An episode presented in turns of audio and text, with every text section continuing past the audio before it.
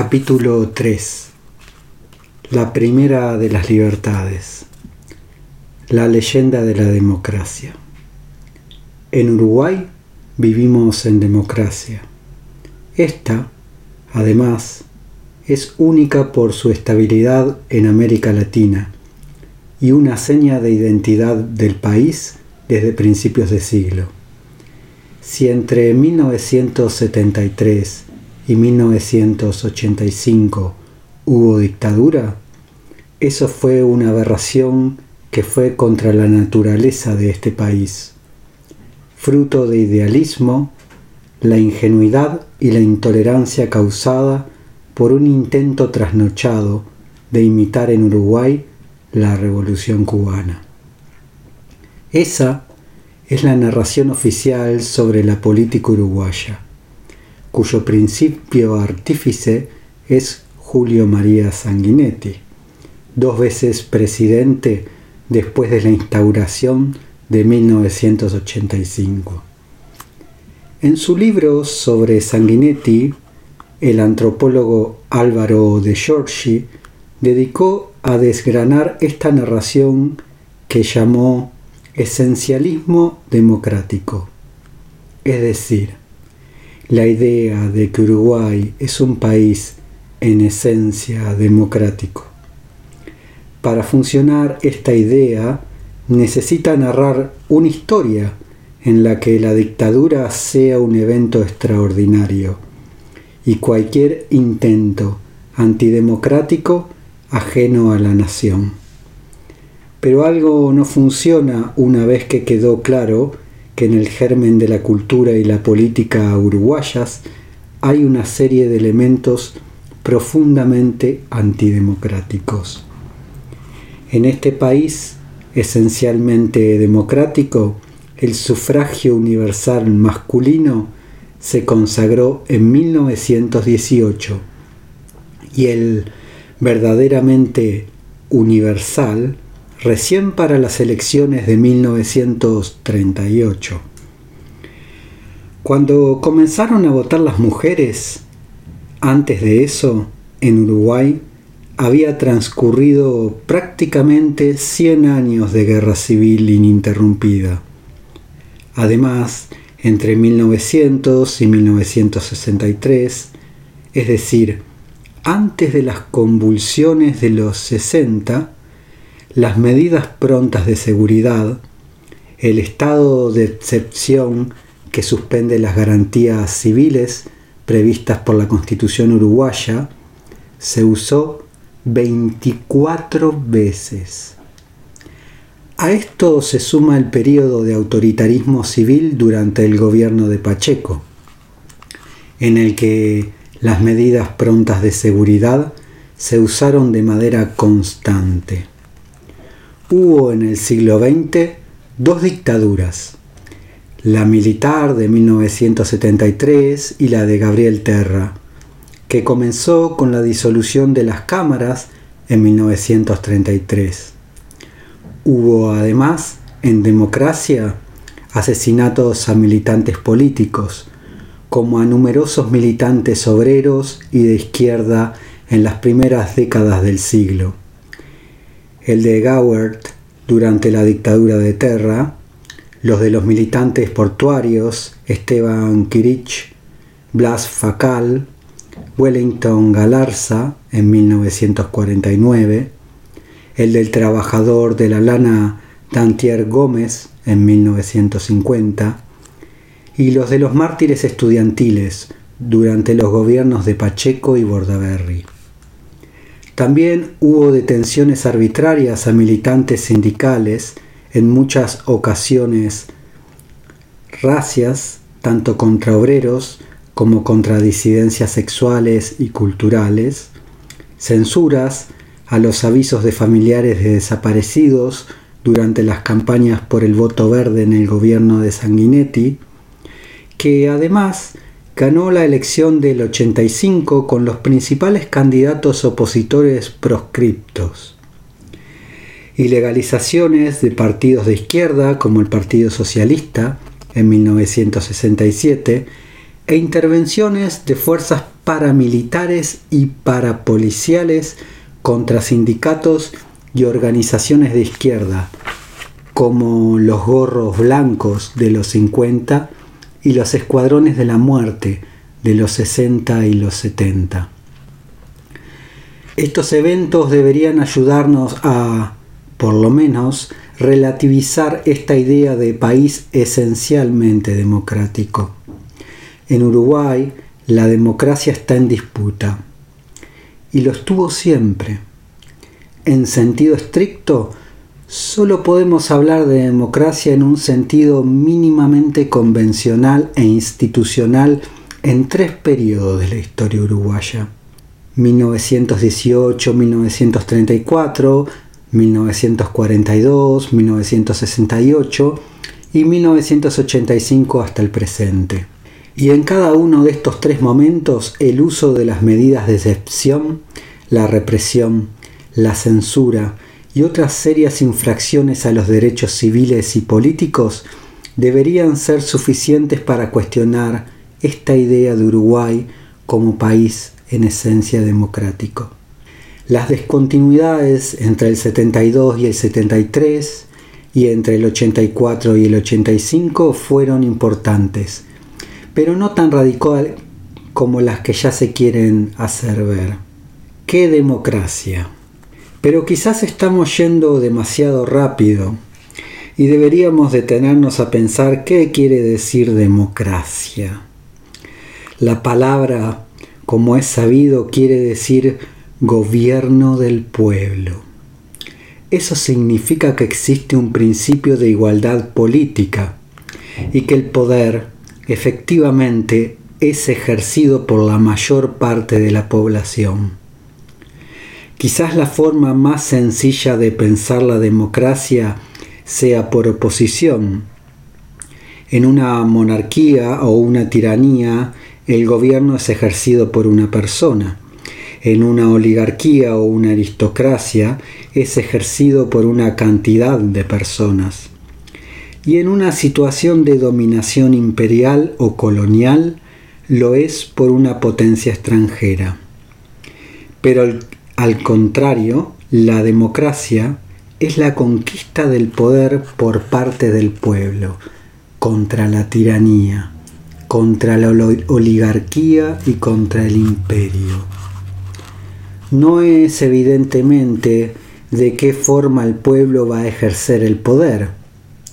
La teoría política liberal más aceptada por la ciencia política contemporánea, de hecho, sostiene que la democracia como autogobierno directo es imposible y propone en cambio la idea de poliarquía, es decir, de un gobierno representativo elegido por una parte importante de la población en condiciones de pluralismo, el pensamiento político liberal, además, en diálogo con posturas elitistas, entiende que los procesos de oligarquización son inevitables. Es decir, al final del día siempre va a ser una élite la que gobierne. Y lo mejor a lo que podemos aspirar es a que esa élite sea elegida y competente.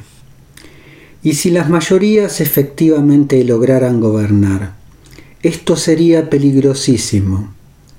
En el liberalismo existe una expresión para llamar a una situación así, tiranía de las mayorías es que la gente común solo sabría organizarse como una turba, pisotearía los derechos, despilfarraría recursos de manera irresponsable y terminaría llevando a todos a la ruina. Una solución republicana para esto sería un sistema en el que la voluntad mayoritaria fuera filtrada, moderada y contrapesada. Muchas veces quienes sostienen estas posturas liberales y elitistas, abiertamente antidemocráticas, paradójicamente llaman democracia a sus posiciones un poco por cinismo táctico y un poco porque genuinamente piensan que esto es lo más democrático a lo que se puede llegar sin causar un desastre. Pero aun si aceptáramos esta noción limitada de democracia como poliarquía, hay un problema adicional para pensar la democracia en Uruguay. Y es que las dos veces en el siglo XX en los que se quebró la institucionalidad democrática para dar paso a dictaduras, quienes lo hicieron invocaron a la democracia como justificación. Tanto la dictadura de Terra como la militar del 73 dijeron defender la democracia contra el desorden, el comunismo, el jacobinismo y la subversión, con el apoyo más entusiasta o más discreto de buena parte del liberalismo nacional. Lo que en alguna medida no debería sorprender, ya que estos liberales son los herederos de lo que en el siglo XIX redactaron una constitución radicalmente antidemocrática con voto censitario, con la idea de que solamente una minoría propietaria e ilustrada pudiera participar de las instituciones representativas. Para estos liberales, cuando la propiedad está en juego, se pueden suspender los derechos, las garantías y la representación. Y alguien tiene que poner orden. Y en esto hay acuerdo en una parte importante de la historia del pensamiento liberal. Tanto Hayek, fundador del neoliberalismo, como un teórico de la democracia y estratega del aparato militar estadounidense, coinciden en que la dictadura es perfectible, preferible al, al totalitarismo y a la anarquía, y en que el riesgo de estos justifica la suspensión de la democracia. Hobbes y Smith siguen cerca del corazón liberal. Pero esta crítica a la idea liberal de la democracia no resuelve el problema de cómo el pueblo puede gobernarse a sí mismo. En verdad, ese es el problema que no se puede resolver en la teoría, sino que implica la práctica. Pero no es difícil encontrar tendencias democratizantes. Siempre que existe autoorganización popular, que se distribuyen hacia abajo el poder y los recursos, que se priva a las clases altas del control del gobierno, que se comparte el poder, que el gobierno actúa en favor de los intereses colectivos, que se deslegitiman, retroceden las jerarquías sociales, que las mayorías votan, pero además se movilizan, piensan, reclaman, y hacen. Que las decisiones son tomadas por quienes son afectados por sus consecuencias. Y que esto se extiende al trabajo y a las casas. Estamos en un movimiento hacia la democracia, que es mucho más que un régimen político o una forma de elegir autoridades. Es por esto que la democracia está contra la tiranía la oligarquía y el imperialismo, y contra los tiranos, los oligarcas y los imperios. Todo avance en democracia implica un retroceso de su poder, y por eso no es extraño que los ricos y las grandes potencias ya hayan sido en la historia uruguaya los promotores de todos los grandes retrocesos democráticos comunismo y amor libre. Cuando hablamos de democracia y de libertad, podemos estar refiriéndonos a muchas cosas. Las luchas democráticas de principio de siglo empiezan mucho antes, y el tipo de presiones que terminan desembocando en la consagración del sufragio universal viene de dos direcciones. Por un lado, de la necesidad de generar una forma de zanjar las disputas políticas que no pasará por la guerra civil, lo cual tenía un costo enorme para los terratenientes de la campaña. Esto no implicaba necesariamente una ampliación del sufragio, demanda que no se encuentra en las proclamas de las revoluciones blancas de fines del siglo XIX y principios del XX. Pero su limpieza, su secreto y sus garantías. No es lo mismo pelear para que vote todo el mundo que pelear para que los pocos que están habilitados a hacerlo lo hagan limpiamente. El último ciclo de guerras civiles del siglo XIX terminó con la derrota de Aparicio Saravia en 1904 en manos del ejército comandado por José Valle y Ordóñez.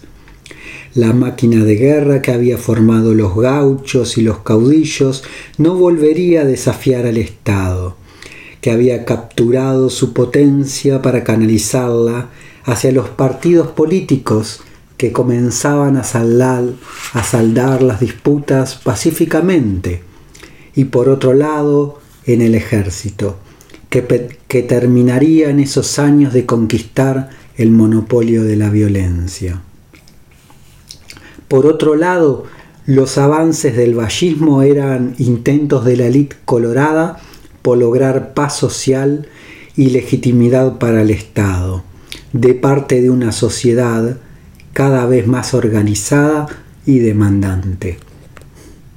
El vallismo era continuador del progresismo liberal y del positivismo del 19, pero ahora tenía que lidiar con el cambio de los ejes de disputa que generaban estos grupos subalternos urbanos, rebeldes y organizados.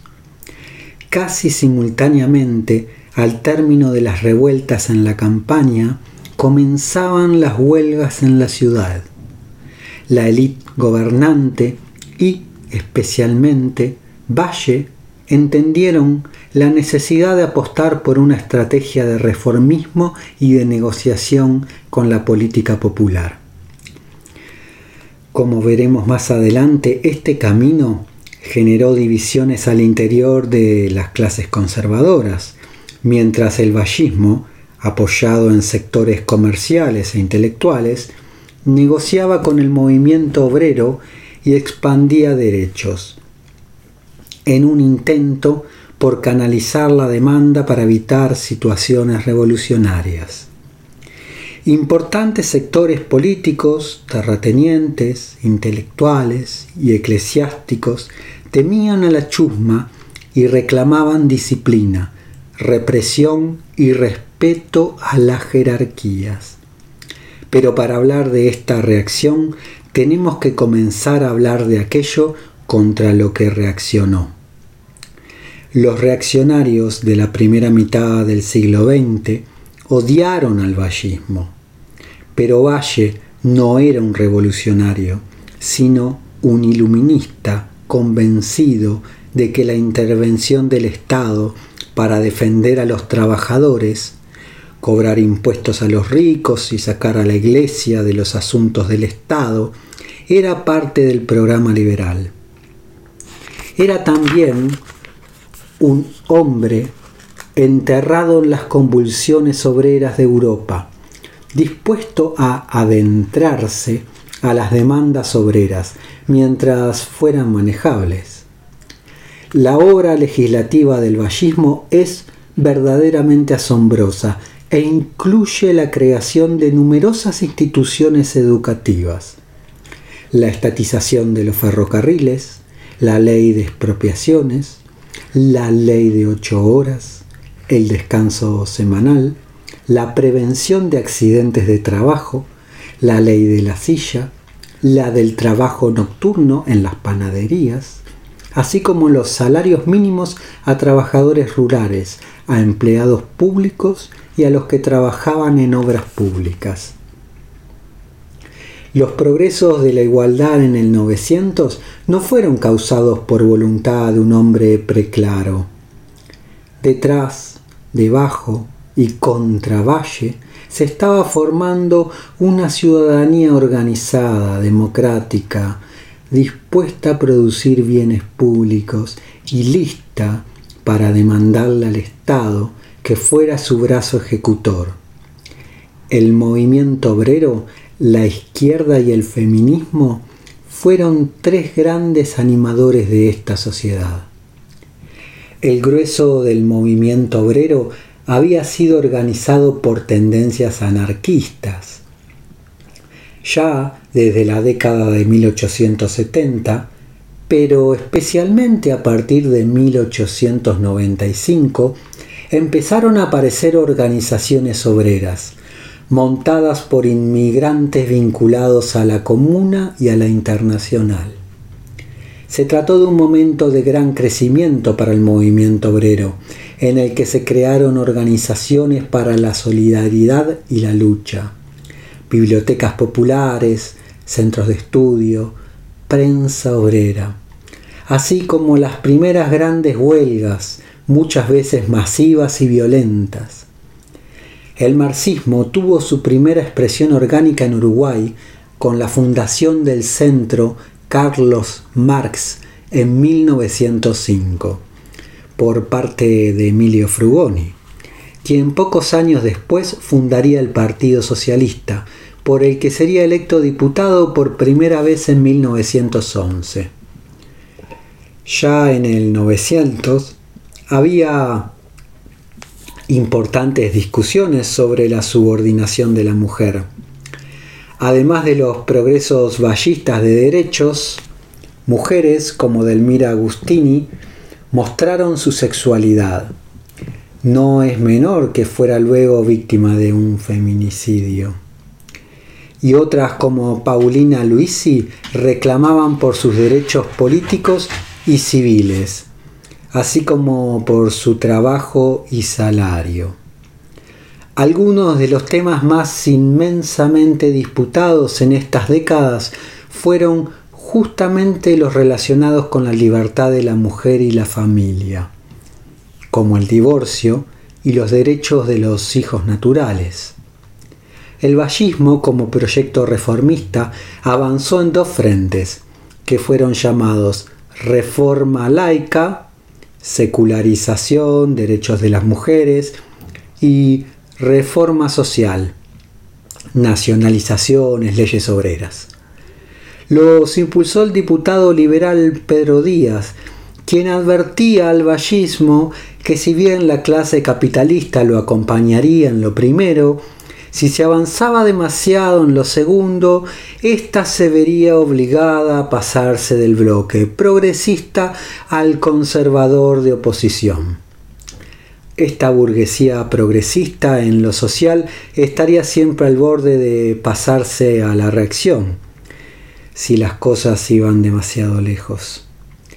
Tanto los ataques al vallismo por sus iniciativas de reforma laica, como los referidos a la reforma social, coincidieron muchas veces en compararlo con el jacobinismo, momento radical de la Revolución Francesa durante el que se desarrolló el terror, particularmente contra las clases altas.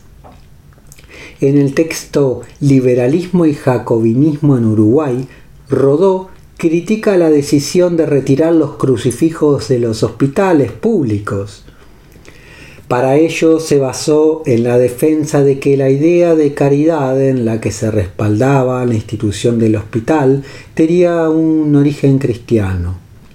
Pero lo central era enmarcar esta medida laica como un acto de intolerancia, una alerta de la posibilidad de la tiranía y una sobresimplificación de la complejidad de la tradición por parte de un iluminismo desbocado. Luis Alberto de Herrera llevó hasta el fondo la crítica del pensamiento revolucionario francés. En un libro de 1910 llamado La Revolución Francesa y Sudamérica, un detallado tiro por elevación al vallismo, allí se despliega buena parte de lo que sería de ahí en adelante el arsenal retórico de la derecha uruguaya. Herrera critica la persecución a la creencia, como si la iglesia de ese entonces fuese una vulnerable minoría perseguida y no la religión mayoritaria y del Estado, inaugurando un gesto que se repetiría una y otra vez, postular a los privilegiados como si fueran en realidad el lado débil, y a todo avance de la igualdad como un autoritarismo latente. Para la derecha, el reformismo implicaba la imposición desde arriba. Es interesante pensar quién era el verdadero arriba en esa sociedad. De una idea de cómo deben ser las cosas, alejada de la experiencia histórica y la lenta construcción de tradiciones, que en buena escuela conservadora inglesa, gran inspiradora del pensamiento de Herrera, era la mejor guía para la política. Luis Alberto de Herrera fue quizás la figura más importante de la historia de la política reaccionaria uruguaya. Fue protagonista de tres importantes momentos de avance reaccionario.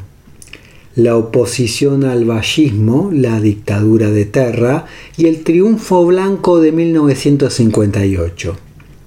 Era además heredero de, de uno de los importantes clanes oligárquicos del Uruguay, encarnado hoy por su nieto Luis Alberto Lacalle Herrera y su bisnieto Luis Alberto Lacalle Pou, candidato a presidente por el Partido Nacional 2014 y 2019 y electo presidente.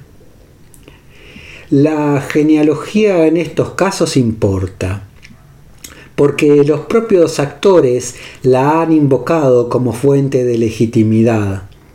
Apenas un ejemplo en la edición de 1952 de Por la Patria comienza con un árbol genealógico de los Herrera, que se remonta hasta los tiempos de Artigas, como si legitimidad como dirigente se basara en la herencia de una cercanía con las guerras. Alberto Lacalle cuenta en un documental sobre Herrera que en la familia le decían el patriarca.